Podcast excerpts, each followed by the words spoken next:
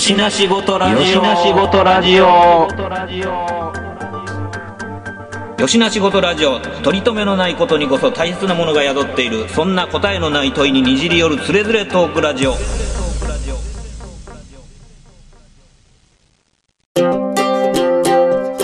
よしな仕事ラジオやってよしな仕事ラジオ？知らんはい、始まりました。よしな仕事ラジオです。今回お届けするのは私、トミーとシゲアンです。お願いします。よろしくお願いします。はい、今回は、まあ、あの、一連、まあ、シリーズというわけではないんですけども、あの、まあ、AI 絡みの、まあ、SF 界からずっと、まあ、なんか、AI の、うん、なんかこう、イラストを描くやつとかね、なんかはいはい。喋ってきてるんですけども、もうあ今日はそれですか。いや、もうてっきりあの、地上波で劇場版バイオレット・エヴァーガーデンがやってるんで、そんな話でもするんかと思ってました。いやいや、バイオレット・エヴァーガーデン、まあ、あの、前喋ったじゃないですか、まあ言うてもね。そうなんですか？え、地上波でやるんですか？そう今日やってるみたいですよ。あマジっすか？あやってたかな？もう終わったんかな、もうはい。もう終わってる時間やと思うんですけど、まあまあ、結構、なんでしょうね、あの、市民権を得たというか、跳ねた話やったですよね、バイオレット・エヴァーガーデンもね。うん。まあ、資源はなんか見てて、なんかいろいろこう、なんか、うーんっていうところがあるっていう話は、まあ、再三聞いてますけど、いやいや、ね、せっかくこう、綺麗な可愛い子が出てきてて、髪の毛が長いのになんでいきなりもうアップにすんねんっていう。そこ？いやだって、あの、京都アニメーションの美麗な絵ってことでしょ？ってことは、長い髪の毛がなびくとこ見たいじゃないですか。なるほどね。あの、多分アニメーションで長い髪の毛をなびかすっていうのが結構難しいから、手間かかるわけですよ。まあまあ、めんどくさいよね。うんやっぱりそれそれを見せないと、髪の毛長いキャラクターは、そこ見せてなんぼでしょあーまあ、確かう。いにね。いきなりもう1話からもうアップにしちゃってもって感じで。まあ、あの、オフの時とかぐらいはね、そういう、なんか、下ろしてる部分も、まあ、見たかったっていうのは、まあ、あるかもしれないですけどね。まあまあ、今日はね、あの、まあ、えバイオレット・エヴァーガーデンではなく、あの、はい まあちょっとね、先頃ね、あの、ワイヤードの記事で、ちょっとまあ、ディープフェイクっていう、まあ、あの、まあ、これも AI 絡みなんですけど、AI で、えーまあ、ある画像とある画像を、まあ、合体させるというか、まあ、動画ですね。動画で、えーそれを、まあ、あたかも、まあ、なんか、こう、本、実在の、実在のっていうか、まあ、えー違う人の動き、演技を、まあ、違う人と差し替えてしまうみたいな、合成みたいな感じで、えー差し替えるという、まあ、技術がどんどんなんかまあ、オートマチックにできるようになってきたことによって、まあ、いろんな問題が出てきてますよみたいな記事を見て、まあちょっとこう、ディープフェイクってなんやねんと思って、まあちょっとまあググってみたりとかして、まあどうやらことになってるな、みたいなことがあって、まあちょっとそれを喋ってみようかと思ってるんですけど、はい。シゲアンちょっとあのディープフェイク、どの辺までなんか捕まえてます？いやだからその、えっ、と、実際にニュースになってたやつはブルース・ウィリスでしたっけ？はい、はい、そうです。はい。まあ、あの、実際の映像は見てないんですけど、はい。まあ、そういうことがあるやろうなと。まあ、あの、ちょっと前にあった、あの、フェイクニュースで、うん。あの、ゼレンスキーのそっくりさんかなんかが、うんあの、ネットで出てきてっていうのもありましたけど、まあ、あれはね、あの、作ったものっていうよりはそっくりさんやから、うん。いや、なんかねできるっ、ちゃできる、ね、やうん、つですけど関連で見ていくと、その、まあ、ゼレンスキー大統領が、まあ、あの、ロシアに、えー、降参したみたいなことを言ってる、その、ディープフェイクの動画もあるらしいんですよ。うんただまあ、その出来がお粗末というか、ちょっとまあ、あの、あらが見える状態やったっていうのもあるし、その、ウクライナサイドが、あの、もうそれを予想してたらしく。あの、いち早くそれに対処したことによって、えーまあ、事だけを得たみたいな感じやったらしいんですけどね、それについては。で、まあ、その、まあ、最初の、えーブルース・ウィリスの件なんですけど、それはなんか、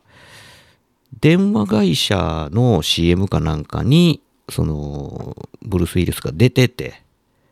で、まあ、もちろんそれはこう、ディープフェイクという、まあ、テクノロジーで、えー違う役者の人が、まあ、その、ブルース・ウィリス役をやってるところに、ブルース・ウィリスの 3D データとか、そういうのをこう追っかぶせて、あたかもまあ、ブルース・ウィリスがその役をやってるみたいな感じに仕立てた CM をまあ作って流したのが、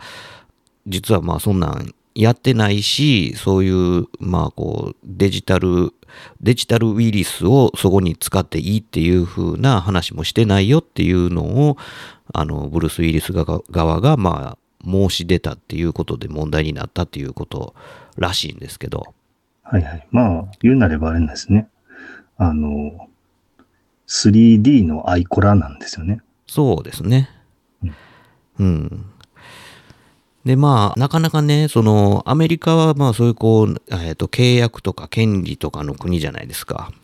はい。で、まあ、そこで、まあ、問題になってくるのは、もうそういう、こう、ビッグネームのスターとかっていうのは、あの、まあ、契約にまつわる部分っていうのは、すごい、こう、まあ、弁護士だの、エージェントだのが、こう、しっかりしてるんで、まあ、そうやって、こう、言っていくことが、まあ、できるんですけど、これが、まあ、駆け出しの俳優やったりとかすると、まあなんかこう適当な契約書のまあこう読み込みがあんまない状態で、後にその出演した時の、えー、と特撮があるからちょっと顔の 3D データ取らしてとかって言って撮ったやつとか、まあそういうこう、声紋データ、こう音声というかまあ声色ですね。声色のまあそういう声紋みたいなものもデジタルデータとしてまあサンプリングしてしまって、そのまあデジタルデータをあの他に転用してもあのいいですよみたいなその権利えっ、とパブリシティ権とかって呼ばれてるらしいんですけどその権利をあの他に転用してもいいですよっていう契約書にまあうっかりサインしてしまいかねないというかうん駆け出しの俳優とかやとまあその足元見られてえーまあそれ仕事欲しさに分かりつつも、えーサインしてしまうという状況があればその後にその俳優がまあ自分が、うん望まない仕事にまあその 3D データとかそういうこうデジタル自分のデータがまあ転用されて、えー本人はあの一切お金入ってけえへんのにそのデジタル自分がどんどんこうフリー素材のごとくまあこういろんな作品に出演してるみたいな感じになって手をつ手がつけられなくなるみたいなことが起こりかねないよみたいな話なんですね。うん、でまあこれはまああのそういう演者出演者とかまあそういう俳優であるとか有名人まあその大統領とかそういうこう公人のこととかっていうののみならず、あのまあ、一般市民である、まあ、こう、我々とかにも、まあ、いずれ、その波及する可能性があることとして、もう今のうちに、まあ、いろいろ考えて、まあ、ルール作りとかっていうのをしとかないと、大変なことになりますよ、みたいな、まあ、警鐘を鳴らすような、まあ、そういう記事なんですけど、まあ、実際にその、ゼレンスキー大統領が、まあ、あの、もうロシアに降参しましたみたいな、あの、ね、ウクライナ軍の人たちはもう武器を捨てて投降してくださいみたいな、こう、動画を作ってしまって、それがなんか、結構ようできてたりとかしたら、ほんまに、うん、現実世界がこうそれによって大きく、まあ、変わってしまう可能性が出てくるっていうね。あの、いたずらじゃ済まないぞというような、まあそれが、ロシア側がそういう風なムービーを作ったかどうかっていうところは、まあ、本当のところはわかんないんですけども、まあ、そういう風に、あの、もちろんその、戦争という、まあ、戦略上の、まあ、行為の中には、そういうこう、プロパガンダも入ってるように、まあ、そのプロパガンダの、えー、一翼として、そういう、まあ、ディープフェイク動画みたいなものも、まあ、使って、えー、情報戦を繰り広げるっていうのも、まあ、もう始まっているというか、もうそこまで来てるぞっていう感じやと思うんですけど、まあそういう、なんていうのかな、こう、まあ怖い状況になってきてるっていうのを、まあ、どうしたらいいねんって言って、まあ、僕らがね、あの話したところでまあ何度もならんのですけど、例えばなんかあの、身近な部分、まあ自分でもそれがこう、関わってくるかもしれへんなっていうふうなことで言うと、なんでしょうね、なんかこう、ドラレコ動画とかね。はい。で、まあ、例えば、その、車とかのね、あの、ナンバープレートとかを、まあ、書き換えるみたいなもんなんて、多分まあ、その、ディープフェイクのテクノロジーを使えばね、あっという間にできると思うんですよ。うん、で、たまたまそれが自分の車と一緒やったとかね。あとなんかまあ、あの、煽り動画みたいなやつで、その、なんていうかな、こう、運転席から降りてきて、こう、なんか、怒鳴りつけてる人間の顔をなんか別人にすげ替えるみたいなことも、まあ割となんかこう、だんだん、うん、個人レベルでもできるようになってくるわけじゃないですか。うん、ってなってきた時に、自分もそれにこうなすられる相手にならんともまあ限らへんっていう話がまあ出てくるわけでなんかその辺でなんか今急速にあのまあみんなスマホ持ってるから、えー、ムービー撮れるしえー、車にはまあそうやってドライブレコーダーがついてるんで、そのムービーが撮れるしっていうことが、まあ割とインスタントにそういう動画の証拠みたいなものによっていろんなまあこう犯罪の検挙に役立てられてる反面、まあ、それをあの過信できない状況っていうのがどんどんこうできていくとこれはこれでまた大変な面倒な作業がまたそこにねそのその動画が本当に本当の映像なのかっていうのを、まあ、審査しないといけないっていう面倒なことがまたそこに挟がってくるなっていうこととか考えるとね、なかなか面倒な話やなって思うんですけど、どう思います？資源は。うん、まあ、言うなれば、の、例えば1980年代ぐらいに、写真週刊誌が出てきた頃ですね。うん。あの、こう、スキャンダラスな写真が、こう、事実の写真なのか、たまたまその人と、こう、女優さんがすれ違ってるところをええタイミングで、ええ角度で撮ったら、なんか密会してるように見えるとかっていうのも言うなればそういう写真じゃないですか。うんうんうん、っていうのでもうあの、なんていうんですか、問題としては多分こう、その辺から邦画があって、うん、っていう感じなんやと思うんですよね。うん、で、もっとこう、なんていうんですか、あの、実際の我々というか、で、あの、卑近な例で言うと、あの、TikTok の動画も漏れるそうじゃないですか。僕は TikTok してんからわかんないですけど。うんうんうん、で、TikTok の動画を見て、その人と会って、うん、違うっていうのも言ったらフェイクじゃないですか。そうね。中の人ですっていう。うん、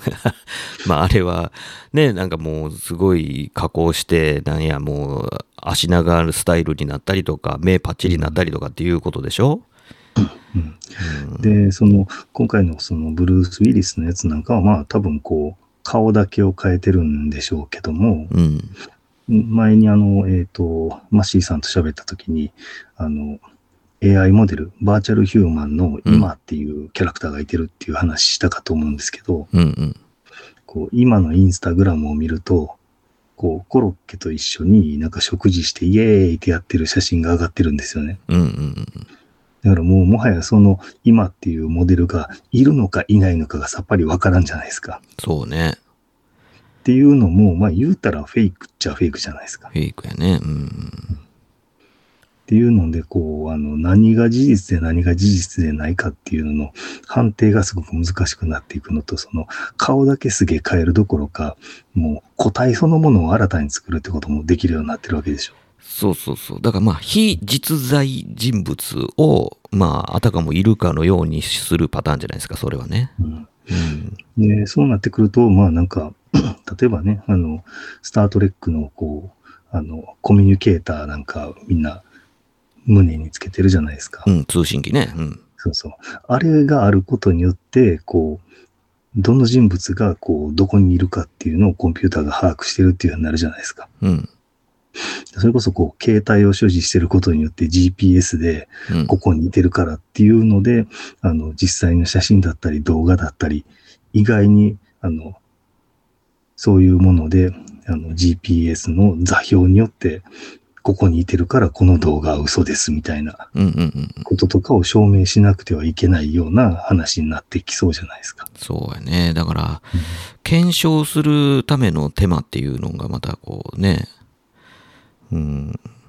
なんか、あの、まあ、政府筋の、まあ、なんか動画とかっていうのには、あの、よくある、こう、静止画、JPEG とかの静止画とかにはよく電子透かしとかが入ってるじゃないですか。はいはいはい。っていうのを、の動画版みたいなやつを入れることで、えー、加工した動画には、まあ、そのこう、電子透かし的な、そういう、なんていうかな、こう、入り込ましてるものが、まあ、入ってないとか、まあ、乱れてるとかっていうことで、その、まあ、心眼を確かめれるようにするとかっていう風な、あの、自衛策みたいなことは、まあ、考えられて、実際に、まあ、それをこう、使ってる部分もあるとかっていう話なんですけど、うんただまあ、なんていうか、例えばまあ、あの、コンビニがまあ、あの、外に向けて置いてるカメラとかっていうのにはまあそこ、そこまでないじゃないですか、現状ね。うん。だからそういうのとかで、まあ合成とかされたりすると、もうわけわからんようになったりとかするっていうのはまあ、あるかもしれへんなっていうのもありますけどね。まあその、ね、あの、資源が言ったその、バーチャルモデルもうだから非実在モデルがあの実際に似てるもんと絡むそのフェイクに関してはあのあれですけど以前ねこれ話したことあったのかな？えっとまあ資源との間では喋ったんですけどあの AI 美空ひばりあるじゃないですか。はい。はい、はい、あれちょっとまあ気持ち悪いなみたいな話してたと思うんですけどあれも、だからその、まあそういうことですよね。そのパブリシティ権っていうのが、まあ死後、えー、そのタレントのまあエージェントをしてた人とか、その、まあ遺族とかっていうものがその保有することになって、そこからあの譲渡したりとかすることができるっていうふうなことがあって、まあそのね、まあ死人に口なしでもあるんで、まあそうやってこう勝手に、美空ひばりがそれ許可してないところで、まあそうやって自分のね、あの、ディープフェイクの AI 美空ひばりがね、あの、勝手に歌ったりとかするわけじゃないですか。はい。っていうのも、まあ、現状はそんな感じですけど、それが、その、まあ問題になるっていうまあ、あれ、NHK かなんかで放送したんですかね、最初ね。なんかその時も、まあ言うたらそれが、あの、死者への冒涜じゃになるのではないかという物議を醸したところもあったと思うんですよね。うん、っていう部分の、あの、なんていうのかな、こう割り切れなさというか、気持ち悪さというか、うん受け付けられなさみたいなものっていうのでまあその時はあのそういう反発みたいなのもあったとは思うんですけどこれがまああの単純に俳優なりタレントなりみたいな実在の俳優なりタレントみたいな人がもともとは例えばすごいスタントうん、アクションを要するところにのスタントマンの、うん、顔をまあすげ替えてその人があたかもまあすごいアクションしてるようにするためにって言ってまあサンプリングした、えー、デジタルデータの自分の、うん、風貌っていうのがまあその後にまあ違うものに転用されたりとかして、えー、自分がまあそういうものに出演するというふうな話をしてないのに勝手に出演してるみたいなことであるとか。っていうようなことがまあ起こりうるっていうことのまあ歯止めが今のところはなんかはっきりとはないみたいなね。うん、いやなんかその記事の中ではそのパブリシティ権っていうのが、うん、あの著作著作権を持っている人が不利益を被るようなことがあるっていうのはダメなんだけど、不利益を被らないことはいいみたいな書き方してるんですよね。うん。だからまあ、例えばそのブルース・イリスは、自分はその CM に出るというか、その CM の内容に対して、こう、あの、思想心情的に、あの、合わないのに出さされてるみたいなことでの不利益っていうことじゃないですか。うんうんうんだからまあ、美空ひばりの場合は、美空ひばりの著作権者が、あの、それで収益を得る、得れるということで、不利益じゃなくて利益を得てるから OK なんですよ。そうそうそうそう。そうそう。で、それを見てる側はまた違う、あの、なんかもういてない人やのに、あのいてるようにしてるけども、若干違ってて、うん、聞いたこともない新曲を歌うっていうことで、なんだかなっていうふうになるっていう、うん、見てる側とその著作権者のあの意識の乖離みたいなものとがもう一つあるじゃないですか。うん。で、まあ、もう、美空ひばり知らん世代がそれ見たときに、なんか、どうなんやろな、みたいなところになってくると、まあそういった、なんかまあ、嫌悪感というかね、なんだかな感は持たないわけじゃないですか、初見やから。っていうことになってくると、もうなんか何が何だかちょっとわからなくなるなっていうところもあるわけでしょ。で、もう一つその、なんていうのかな、こういう AI モデル的なもので、こう理想的な美しい、こう、顔、身体を作って、あの、架空の人物として、こう、打ち出すとするじゃないですか。うん。で、そうなった後に、いやいや、これ私の顔ですからっていうふうに似た人が出てきたらどうなるんかっていう話もあるでしょ。そうだよね。他人の空にじゃないですけど。そうそうだから、私の顔を勝手に使ってて、私は不利益を被ってますっていうふうに、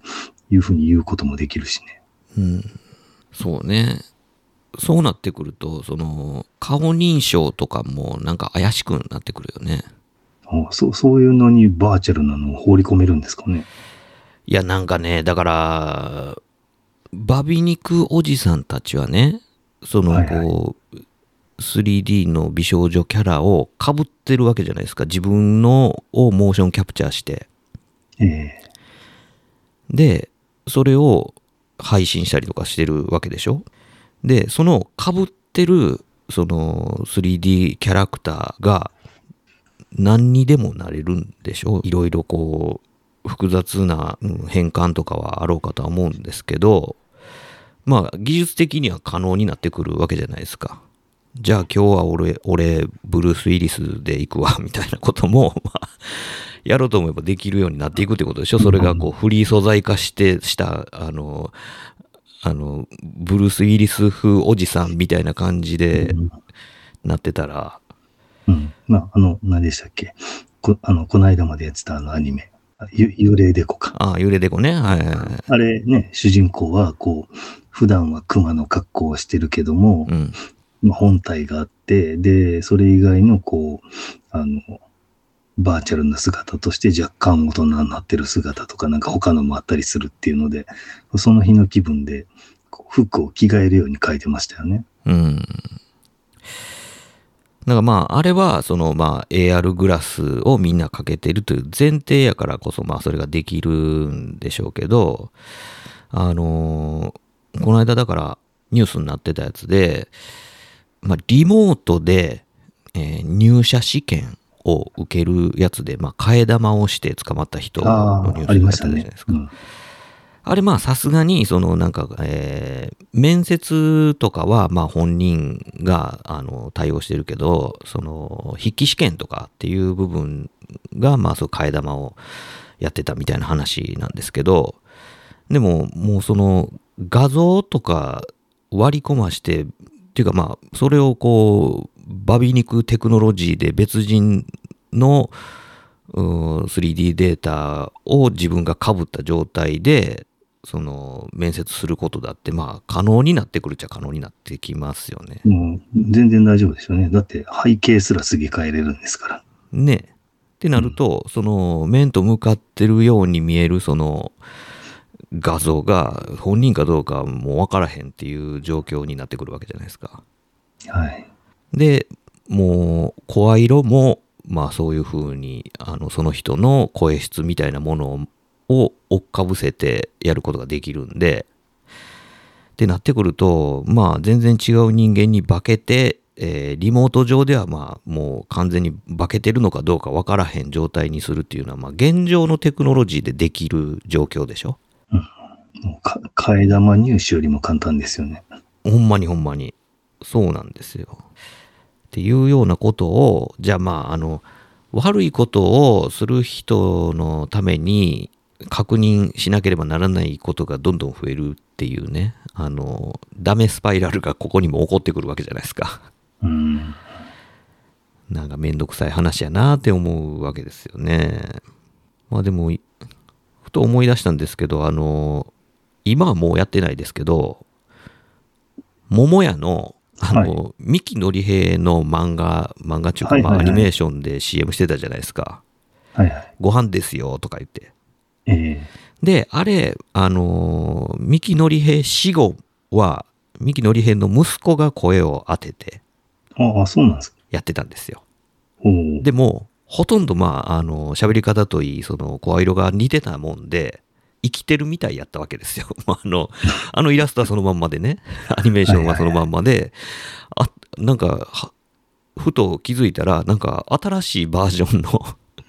あの、桃屋の CM やってんやけど、ミキのりえ死んだよね、みたいな。でもそれもあの、先週の話と繋がっていて、こう、あの、クリカンルパンみたいになるじゃないですか。いや、そうなんですよ。だから、そういうことも、あの、たまたまね、それはまあ、三木のりえの息子が、あの、よう似た感じで声を当てれたから、まあ、できてたんですけど、あの、顔出ししてない、その似顔絵でやってたっていうのも手伝って、まあそういう状況ができたわけですけど、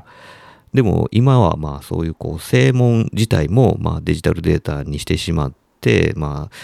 似ても似つかん声を発してても最終的にはまあその人が発してるような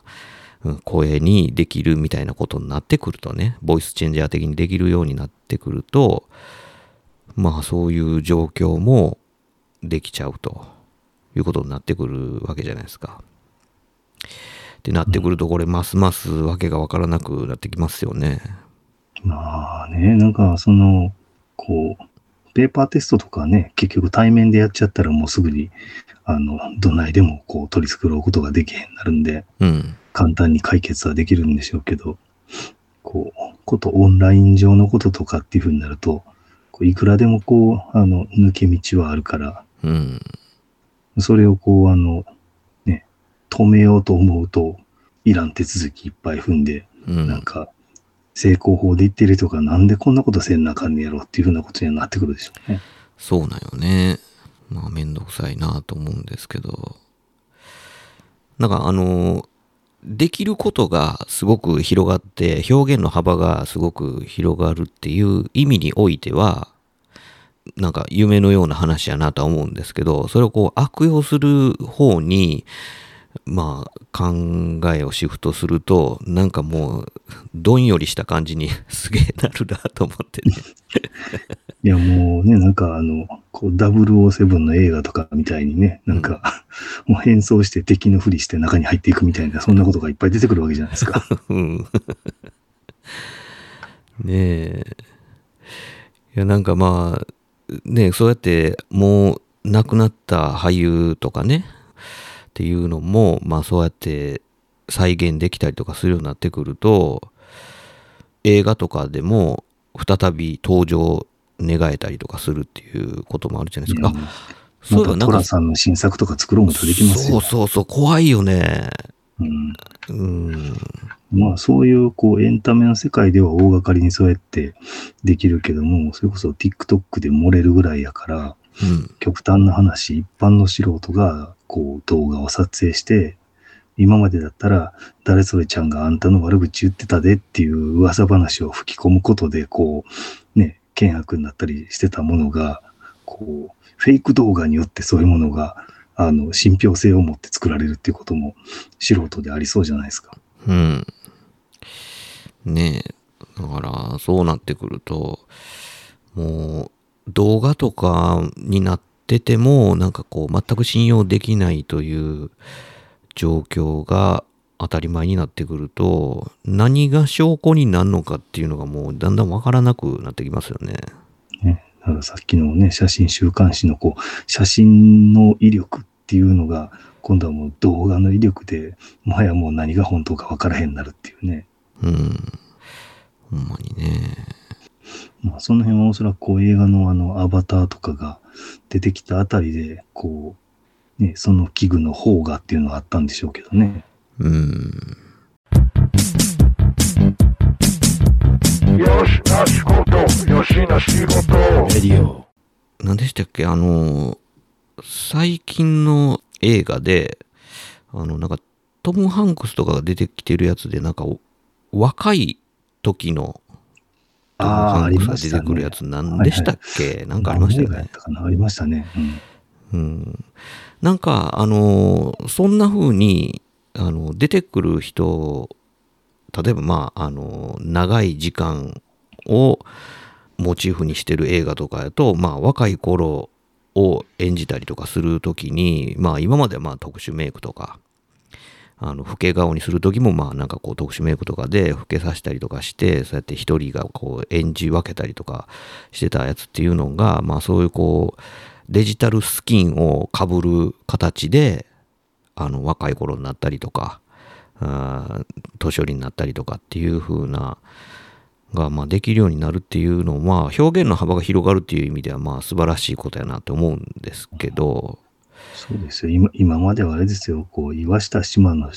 シワを飛ばすために、一人だけすごい照明がかかってたりとかしてたんですから。いや、あれ大変やったと思うよ。他の人と露出バランス合わせんの。ねえ、まあまあそんな、まあそれはいいんですよ。いやでもまあ、ね、あの、そういうまあ露出バランスとかっていうのも、今はもうなんかね、あの、フィルムで撮ってないんでね、デジタルで撮ってるんで、そういうところもまあ、あの、後からなんぼでもこう調節できたりとかするんでしょうけどね。うん、まあそんなんも含めて、あの、まあ、演じるのがこう、まあ、モーション、うん、アクターみたいな人が、いろんな、人の、そのデジタルスキンをかぶって演技をするみたいなことになってくると、まあ、俳優いらなくなってくる問題とかっていうのも出てきますよね。うん、なんかあの、すごくいい、いい演技をするけども、あの、顔が流行りじゃないみたいなとかね。あ、そう、そういう方向ですね。いや、もう、頭の中に浮かんだモーション俳優って言ったらもう、シン・ゴジラのあの、野村萬斎とかしか浮かばなかったんですけど。いや、まあまあ、それも一つのモーション俳優ですよね。ええ確かに。なんか昔になんか原始人の役を元木正宏か誰かがやったんありませんでした？うわ、何やったっけそれ。あったね。何やったか忘れた。うん、だからそういうのとかも、もうほんまに、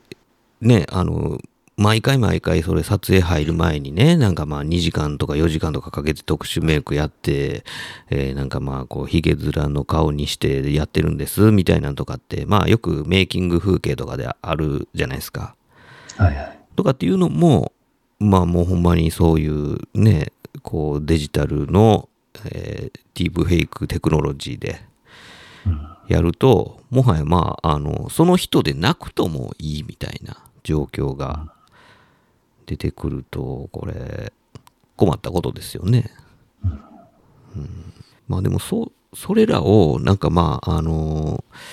単純にアバターあったじゃないですか。映画のアバターね。はいはい。みたいな感じで、その、あれがまあ言ったら、その、実在の人のモーションアクトを、えー、まあそういうこう、人間とは似ても似つかんプロポーションのものにフィードバックさせることで、その CG に演技をつけるっていうね、ことをまあ可能にして広げたまあ映像世界やと思うんですけど、それが僕はまああんまりなんかそのゲームとかしないんで、最近どんどんこうまあゲームがこうなんかリアルになっていってるじゃないですか。はい。あの、キムタク出てくるゲームとかあるじゃないですか。ああ、ありますね。アナとかも、ちょっとなんかまあ、笑てまう感じではあるんですけど、でももうなんかあの、止まってたりとかしたら、まあなんかあんま分かんなかったりするじゃないですか。うん。動くとまだちょっとバレるなみたいなとこはまああるんですけど、ね、まあそれこそなんかその資源の言うあの、風になびく髪の毛みたいなもののレンダリングはやっぱりこうね、結構データが重いのかななのかわかんないですけど、その辺にちょっとこう不自然さが出たりとかっていうので、あって思ったりとかする程度で、もうね、あんまり風が、風で髪がなびけへん角刈りとかやったら分かんない感じじゃないですか、もう。ミルクボーイとかやったらもう分からないですよ、それやったら。いや、なんかね、僕なんかその、こう特撮を見てて、もう、え、十何年か、もうちょっと前かな。ウルトラマンメビウスを見てたときに、うん、空を飛んでるウルトラマンが CG で、うん、あの、こう明らかにスーツアクターが着てるものではない、なんだかつるっとした感じやったんですけど、うん、それが今度の新ウルトラマンではもう着ぐるみ前としてるところまで行ってるじゃないですか。うんうん、だから、なんていうんですか？こう、着ぐるみじゃないのに着ぐるみに見せるディープフェイクじゃないですか。ああ、まあそういうことになるな。確かにな。でもまあ、ウルトラマンの、ウルトラマンマナーで言うとね、あの、はい、ウルトラマン飛んでるところって、ツルツルテカテカのあのフィギュアじゃないですか。はいはい。むしろそっちにした方が 正しいんじゃないの？はい、あの、つま先がこう揃ってて、うん、なぜか股が割れてへんやつね。そうそうそうそう、ピチッとね、はいはい、あの、Y 字のポーズになって、あの、吊るされて飛んでる、あれが、まあ、ウルトラマンマナー的にはもうそっちが正しい飛行形態でしょ。いや、あの、ウルトラマンの、あの、アクションゲームもあるんですよ。おうおうそれは、どれ見ても、こう、股のところにシワいったりしない、つるっとした感じなんですよ。なるほどね。うん、だからそういう意味では、こう、あの、着ぐるみを見てた世代には、ゲームはつるっとしすぎてて気持ち悪いんで、あの、シン・ウルトラマンはすごい納得いくんですけど、うん。だからそこまでこうね、あの、騙せるとこまで技術が進化したっていうのはありがたい話ではあるんですけどね。うん、うん。そうね。なんかまあ表現力っていうものの幅が広がったって考えたらめちゃくちゃ大歓迎なテクノロジーやとは思うんですけど、ねえ、なんかまあそうやって、ね、ゼレンスキー大統領とかって、もっぱら、あのなんかリモート芸じゃないですか。あの、世界に発信、ねはいはい、世界に発信する もう、まあ、元芸人ということが引っかかってるかどうかわかんないですけど、もう、あの、リモート芸人と言っても過言ではないぐらいに、まあ、こう、全世界発信の、あの、人じゃないですか。ってなってくると、もう、だからそこでしか、その、まあ、僕たちが知ってるゼレンスキーは、あの、あのゼレンスキーしか知らないわけでね。そうそう、緑色のタンクトップ着てるね。うん。しか知らないんで、だからそれを、あの、ものすごい再現度の高いね、そのディープフェイク動画で、ね、しかもちょっと微妙ななんかもう、もう高3とかっていうの極端なやつとかになるとみんなえ、ギョッとするから、その分まあ、あの、ほんまかって思う気持ちが湧いてくるけども、なんか、あの、さも言いそうやけど、ちょっと、あの、課題向き変わったなみたいな物言いの仕方とかの動画が出回ったりとかすると、それがまあ、あの、偽物の動画やって、わかんないかもしれないじゃないですか。うん。ってなったりとかすると、ほんま怖いなと思ってね。ねそれこそまあ、その逆に、その、プーチンの映像とかもあんま出てこないでしょ？現状。まあ、そうですね。っていうのも、だからそれがまあ、そのディープフェイクのプーチンがなんか出てきてとかってなってくると、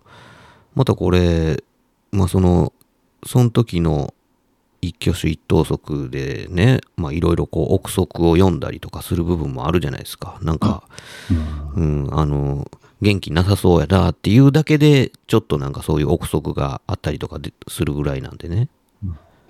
まあなんかそういう人たちやったらね、利益を得る点で言ったら、こう、あの、影武者的なものはいくらでもできるじゃないですか。うんうんうん。こう、も、本当はモスクワにいてるんだけど、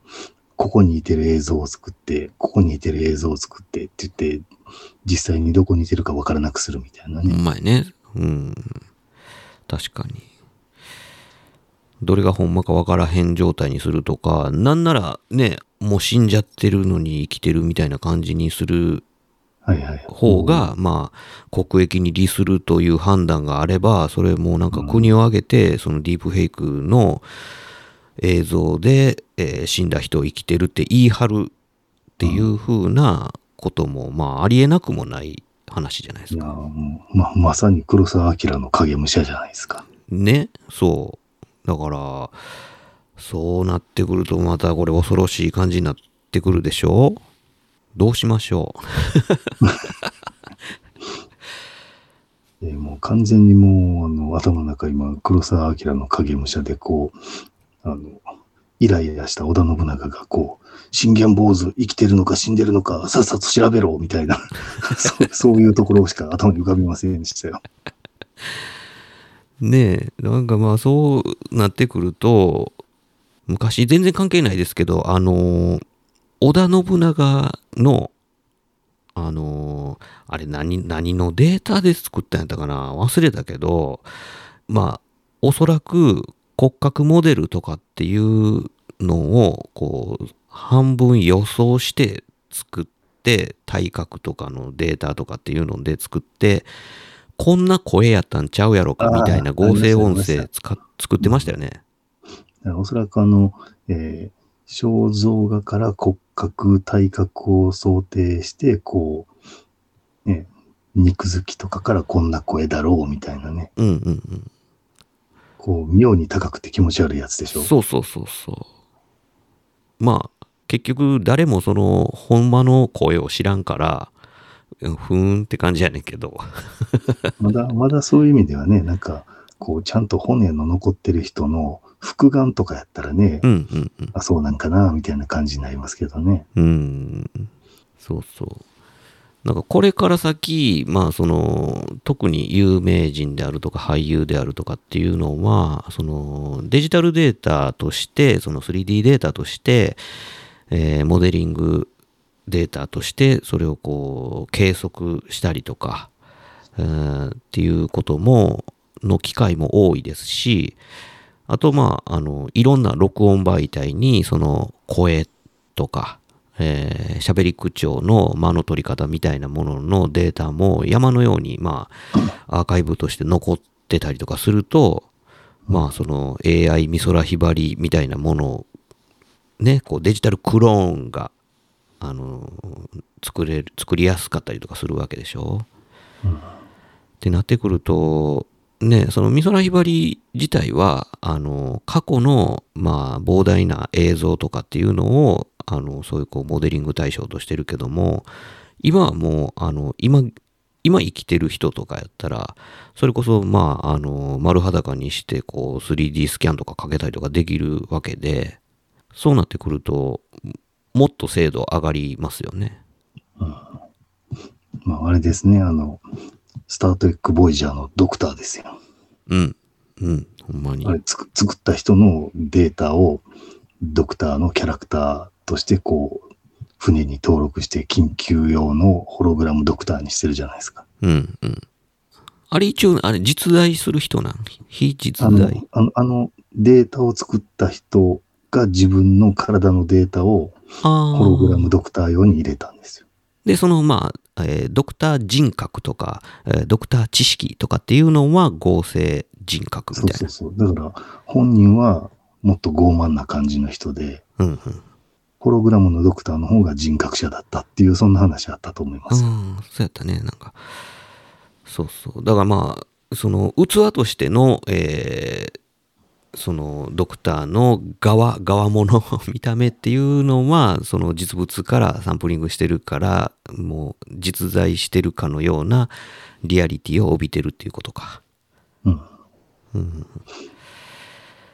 ね、なかなかその辺が、だから、ね、あの、うん、高精度な、うん、3D データを計測できたりとかすると、うん、まあ、後にそのね、AI 美空ひばりみたいな感じで作れるようになった時には、よりまあ高精細な高精度で、えー、違和感の少ない、まあその表情筋の動かし方みたいなものも、かなりね、再現できるというような感じになってくると、もうなんか本人亡くなってもまだね、あの出演させれるとか、ね、なんならその人がね、若い頃のやつもなんか作れますよみたいな話になってくると、うん、まあだいぶ大変な感じになるなと思うんですけど。いや、あの、トミーさんこんなん知ってます？あの、今ワコールが、はい。あの、触れずに計測できる機械っていうのを作ってて、うん。で、こう、筒みたいなとこに女性が入って、うん。あの、言うなれば、スキャンされるわけですよ。うんうんうん。でそのデータをもとに、その人に合う下着下着を、うん、オーダーとかセミオーダーで作ってくるっていう。へえー。だからね、こう、どっちの肩が下がっててとか、うんうん、こう、胸はどっちの方が大きくてとか、うんうん、っていう身体的特徴をきっちりこう、3D データにすることによって、こう、ぴったり合う下着を作るっていう、そういうサービスがあるんですよ。もうなんならワコールのやることやから、そのぴったりを通り越して、あの、強制するっていうところまで踏み込めるよね。ああ、まあ元はね、そういうのをやり始めたのは、あの、乳がんの人。ああ、再建手術的なやつとか。あの、片方なくなってるけども、あの、体のバランスが悪くなってしんどいから、その部分を復元したものを下着の方に詰めて、はいはい。体のバランスを整えるみたいなところがスタートやったみたいで。なるほどね。装具に近い感覚でっていうことやね。そこからこう、あの、ぴったりした下着の方が体が楽ちんでしょっていう方になっていったみたいなんだけど、まあ、うん、そんなにニーズがないみたいで、うん、10年ぐらい前には、あの、オーダーとかセミオーダーすごく、あの、店舗がたくさんあったんやけど、うん、あの、最近すごく減ってきてんねんわ。ああ、そうなんや。うん、っていうのは、あの、嫁さんの誕生日にそれをやったことがあって。お へえ、まあ。あの、もっぺんやろうかなと思ったら店舗なくなってたっていう。そこまでのニーズなかったんや。そうそうそう。うん。だからまあ、ワコールはひょっとしたらそういう人体データをたくさん持ってるかもしれませんよ。はあ、はあ、いや、なんかあのー、ZOZO スーツあるじゃないですか。はいはい。ね、あの、水玉の ZOZO スーツ、全身タイツみたいなやつね。あれが、まあ出た時に、まあ僕すごい画期的やなと思ったんですよね。そのまあ、通販で一番恐ろしいのは、やっぱこうサイズ問題とかっていうことあるじゃないですか。まあね。うん。で、その時に、まあ、あの、自分の、まあ言うたらこう、腕の太さとかね、なかなかこう、測りにくい腕の長さとかっていうのはまあ分かってたりとか、うん、あ股下が何センチかとかいうのはまあ測れたりとかするかもしれわかんないですけど、まあその全体の肉付きボリュームとかっていう部分に関しては、まあ結構、今はまあ、あの、なんちゅうか、縦横両方ともストレッチする素材とかっていうのが多いから、入れへんとかっていうことはないでしょうけども、でもまあ、未だそうやってあんまりストレッチ性のない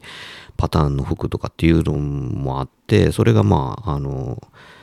ね、自分にとっていい着心地かどうかっていうところはまあ、ちょっと当てもんみたいなところがあるんでね、なんかそういうのが、まあ、外れを引きにくい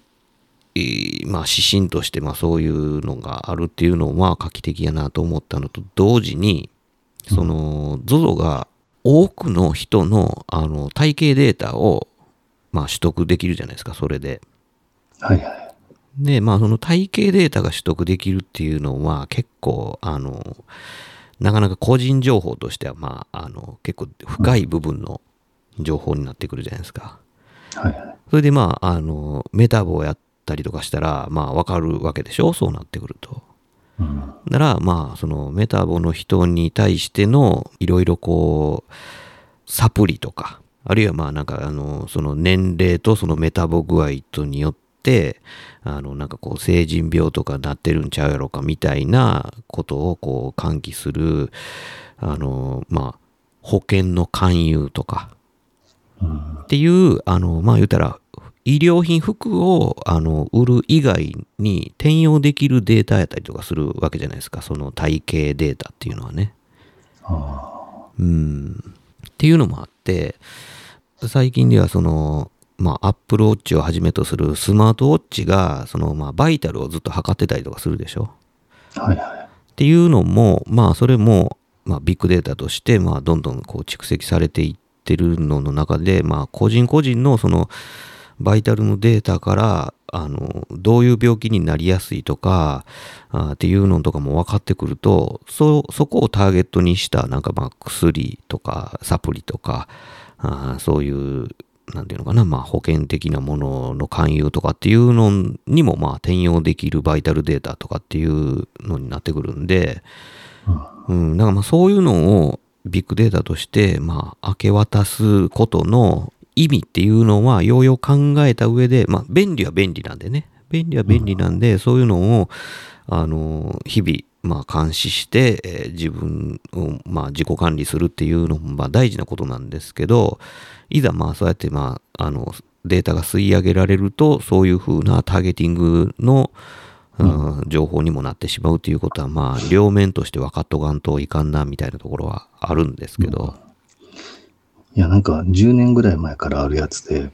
こう、女性の、あの、生理周期とか、基礎体温をつけるアプリがあるんですけど、あるね。もうこんな、あの、プライバシーの最たるもんを、うん、あの、人に見られてへんような気になって、あの、アプリ上に入れるってことは、そのアプリの管理してる会社の人はみんな見てんねんから、どういうことやねんってすごい思いましたけど、ね、いや、それ家計簿アプリもそうでしょ。そうそう。だから、あの、なんていうのかな。あの、会社の、こう、経理のソフトとかもあるじゃないですか。うん。こう、領収書を写真撮ってとか、うん。っていうのは、全部よその誰かが見てるってことじゃないですか。うん。そんな恐ろしいことないですよ。なんかうまくアウトソーシングできてるような気になってるけども、こう、機密ダダ漏れみたいなね。いや、そうなんですよね。まあ、別に、あの、漏れて困るようなもんじゃないっていう風な考え方も、まあ一つやとは思うんですけど。うん。うん。まあ、それによって得られる恩恵の方が多いのであれば、別にそれは、あの、トレードオフやなって思えるんであればね、別にいいとは思うんですけど、ただまあ、そこまで意識的にそれらを、あの、運用するときに思ってるかどうかっていうのはだいぶ怪しいですけどね。うん。うん。まあまあ、でも、今のところはまあ、それを、あの、情報になんかターゲティング広告みたいなのを打たれて、あの、なんか、めんどくさいな、この広告毎度毎度って思う煩わしさぐらいで済んでるから、まあいいですけど。まあでも、あの、なんて言うんですか、こう、我々の世代で、あの、卒業アルバムって、住所と電話番号載ってたじゃないですか。うんうん。で、あれが出た直後に、こう、やたら営業来るのってあったでしょ。あったね。だから、よう考えてそれ一緒なんですよね。まあまあまあ、そうやね。だから、こう、我々世代の、こう、卒業アルバムを元ネタにして、うん。そろそろ結婚した子供が生まれた頃やな、保険どうですかとか、はいはい。あの不動産どうですかっていうのが、年代によってなんとなく狙えるじゃないですか。うんうんでね、1学年分持ってりゃ、こう、何百人かに営業かけれて、うん。その中で何人か引っかかれば、御の字って感じでしょ。そうやね。それ、あの、僕、ね、あの、なんか、京都のね、あの、あぜくらってあるじゃないですか。はいはいはい。着物屋さん。はいはい。こう、成人式前とかにね、すごい来ましたよ。あ、女性と間違えて。そういうことです。僕、結構ユニセックスな名前じゃないですか。はいはいはい。これ絶対間違えてるやんって思いながら、こううん。っていう感じのやつとかありましたけどね。それはもう絶対もうその辺から漏れてるんやろうなっていう。あ、でもあの、こう、ちょっと、ちょっと一瞬、こう、僕の仕事絡みの話になるんですけど、うん。僕の職場には、こう、最後にいおりっていう字がつくんですね。うんうんうんうん。で、おそらく、タウンページとか見て、いおりってついてるから、どうせオタク、あの、貧乏なお寺でしょっていう感じで電話かかってきて、はい。墓地経営いかがですかって電話がかかってくるんですよ。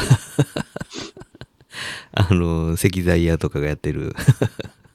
で、その次ね、あの、そまあ、墓地経営を進めてくる営業が一番多いんですけど、うんその次に多いのが、いおりってついてるから、おばちゃんとかから電話かかってきて、すいません、お蕎麦二つ。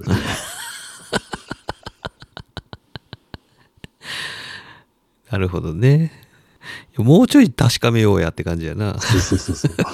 本当にこう、タウンページ使って、こう、使ってる字面だけで、こう、当てずっぽうでかけてきてるっていいうや、のが丸当て分かりで。ずっぽうにも程があるやろ。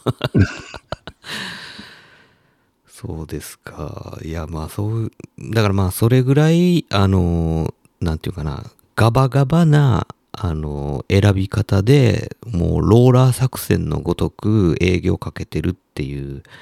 のんとか、まあ、そう、お蕎麦頼むのもうちょっとなんかちゃんと考えて頼めばいいのにね。っていうかね、その、あの、蕎麦屋と思ってんやったら自分のところに配達してもらえる、あの、配達券かどうかとかっていうのもあるから、もうちょっと考えんとね、ほんまやね。すげえな。考えなしにも程があるな。あのねあ新しくアルバイトの人が来たら、笑わす鉄板ネタなんですよ。あ、もう出ましたみたいなこと言って。あかんやん。いやーね、ほんまに。なんかそんなんで、やっぱりね、あのーまあ、個人情報の、まあ、漏れ出る先として、そういうふうなことがあったりする中で、まあ、インスタとか、まあ、TikTok とかでもそうですけど、まあ、自分のうん写真とか動画とかっていうのを、まあ、バカすか上げたりとかしてると、まあ、それこそ、こう、再現度の高い自分の、こう、フェイク動画を作る情報を、まあ、与えてるというか、にもなら、ならないとも限らないじゃないですか。今、今すごいしょうもないことを思い出しました。え？あの、もう、もうね、10年、15年ぐらい前とかですけど、うん。なんかアメリカのドラマに出てた俳優さんで、ん日系の人かなんかで、え、マシオカっていう人、ああ、ありましたね。はいはいはい。割とね、若い時の痩せてる僕に似てるんですよ。だからよくね、なんか、あの、君テレビに出てたでって言われましたよ。しかもまたね、名前も似てるしね。ほんまや。もう僕からすればもうフェイク動画ですよ。なるほどね。まあ、あのーわからなくはないですよね。あのー僕とシゲはちょっとまあ付き合い長すぎるから、それこそまあ中学の時からの付き合い長すぎるから、全然ちゃうやんって思うけど、でもまあいろいろそのざっくりもした要素だけで言ったら、それはまあ似てないとも言えへんなぐらいな感じではまあありますよね。うん。まあ、似ててもあんまり嬉しくないんですけど。そうやな、あんまり嬉しくないな。確かにね、なんかまあ有名人の誰それに似てるって言われて嬉しい人と嬉しくない人ってまああるんでね。まあまあ、それは、増岡はまあ、あの別にどっちでもいいかって感じやね。ちょっとなんかその、ギーク感あるもんね、あのキャラクターね。いや、でもまあ、そんなんもね、なんかその、ディープフェイクがまあ、こう、どうやって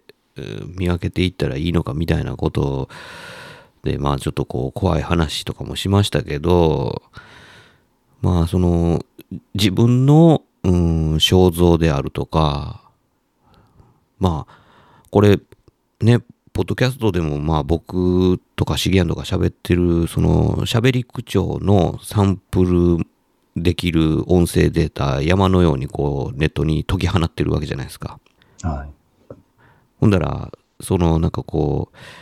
ディープフェイクの、こう、まあ映像こそないにせよ、なんか、こういう、その、嘘ポッドキャストとか、まあ作ろうと思ったら作れたりとかするかもわかんないじゃないですか。ああ。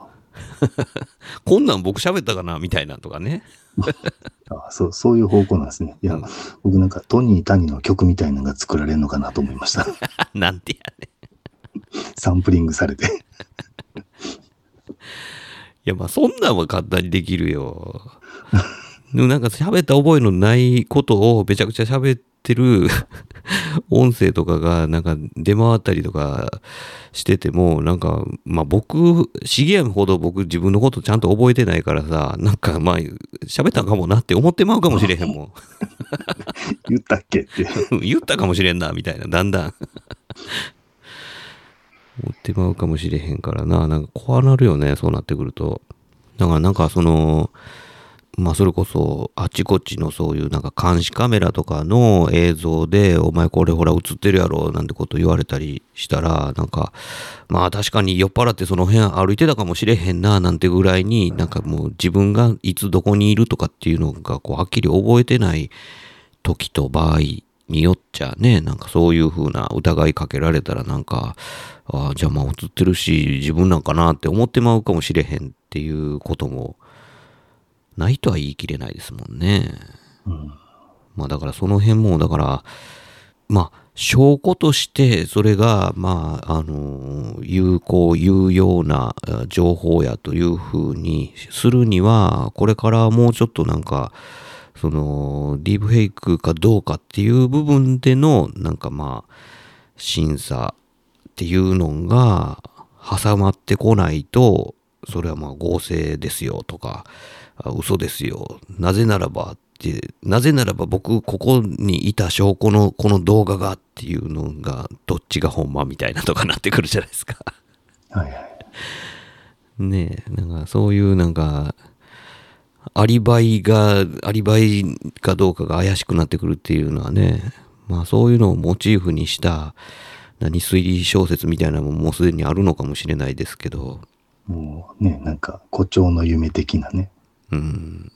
なってくるよね。まあそんな結局なんかまあ詳しいそのテクノロジーについてのこう詳しいことがまあわからないで言ってるからまあそれは全然見分けれるのよっていうなんか種明かしがひょっとしたらあるんかもしれないですけどでもほとんどの人がまあパッと見であの信じちゃうじゃないですか。そう、よもやそんなんが作り物やって、まあ思わないわけでね。まあその写真週刊誌のそのなんかこう奇跡の写真がまあそういう風に見えたからそうやってみんなが信じちゃうみたいなんとまあほぼ同じ状況っていうのが起こるとも限らないわけで後でまあいくらそれ嘘でしたみたいなこと言ってもなんかそういうあの印象みたいなものはもう消えないじゃないですか。うんそういう場合のね、ファーストインプレッションっていうのがね。うん。なんでまあなんかそういうので、まあ自分のその肖像なり、えー、声色、喋り口調みたいなものがフェイクによっってなんかまあ操作された形で自分のがまあ不利益になるっていうような状況がまあ起こらないとも限らないまあ一般庶民がそういうことを被ることになるにはもうちょっと時間はかかるかもしれないですけどもっとそのテクノロジーがインスタントなもんになってきたりとかするとねまあ個人的な恨みを買ったりとかしたおかげでなんかそういう風なこう罠にはめられるみたいなことも容易にできる世の中になるかもしれないじゃないですか。うん、なんか真っ先に政治家でそういう話が出そうじゃないですか。出そうよね。そうでなくてもなんかデマとか飛ばしまくる人とかいっぱいいるのにね。うん。とかなってくると、まあなんかあの、いろいろ一部のなんかそういうハードコアな人たちによって、あの、かき乱される世の中になるって思うと、まあ、想像し世界になるんやなって思うと、なんかちょっと もう始まる前からちょっとうんざりするな、みたいな 感じではあります心穏やかでない感じがね。うん。まあ一方ね、その表現の幅が広がるっていうことで、まああの、ね、めくるめく映像体験、それがまあゲームなのか、映画とかそういうね、映像表現なのかわかんないですけど、そういうものにフィードバックされることで、まあ面白いもんがどんどんエンタメとしてね、消化されるもんが増えたりとかしたら、それはそれでありがたいなとは思うんですけど、なかなかね、怖い方に転がるともうどんどん怖い感じになっていくんでね。うん、まあ、ね、バカとハサミは使いようなんて言いますけども、ほんまにこの道具をいかに、いかように使うかっていうのもね、まあその人、次第というかまあ悪意を持って使えばそれはまああの人殺しの道具にもなるしみたいなね話なんでまあ恐ろしいななんて思うんですけども。まあね政治家や有名人、タレント俳優の方々っていうのはやっぱそういうふうにディープラーニングの訴状に上るデータがいっぱいもうすでにあるんで、その人たちがまあ自分の伺い知らんところで、うん、自分の顔、自分の声とかで、えー、やったことも、うん、行ったこともないところで、なんかそういうことになってるみたいなことにもね、だんだん出てくるんかなと思うと、ね、こっちの方もパッと見だけでなんかこう、うわ、こいつこんなやつやったんや、みたいな感じでこうすぐさま思うんじゃなくても、一旦ちょっとこれ嘘かもしれんな、なんて思わなあかんような、うん、一回飲み込むっていうような、なんか見方をしていかんといけないのかな、なんて思ったりしますけどね。ねめんどくさい手続きを踏まないといけない世の中に突入していくかもっていうことですね。ほんまにね、なんかまあそういうね、まあファクトチェック、ファクトチェックなんてことをまあ言いますけど、何をもってファクトチェックしたらいいのかもはやよくわからんのでね。うん。うん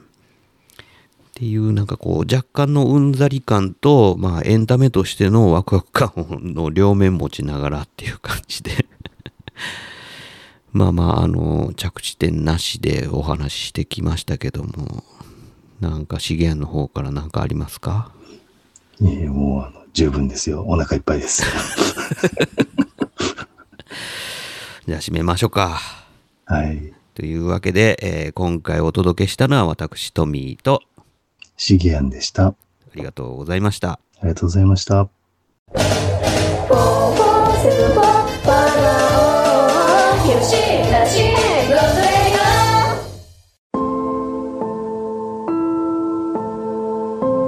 よしなしごとラジオではお便りを募集しております。メールアドレスは4474510アットマーク Gmail.com 数字で4474510アットマーク Gmail.com まで。質問ネタご意見何でも構わないのでどしどしお寄せください。お寄せください。というわけでよしなしごとラジオ今回はこれまで。続きは次回の講釈で。よろしく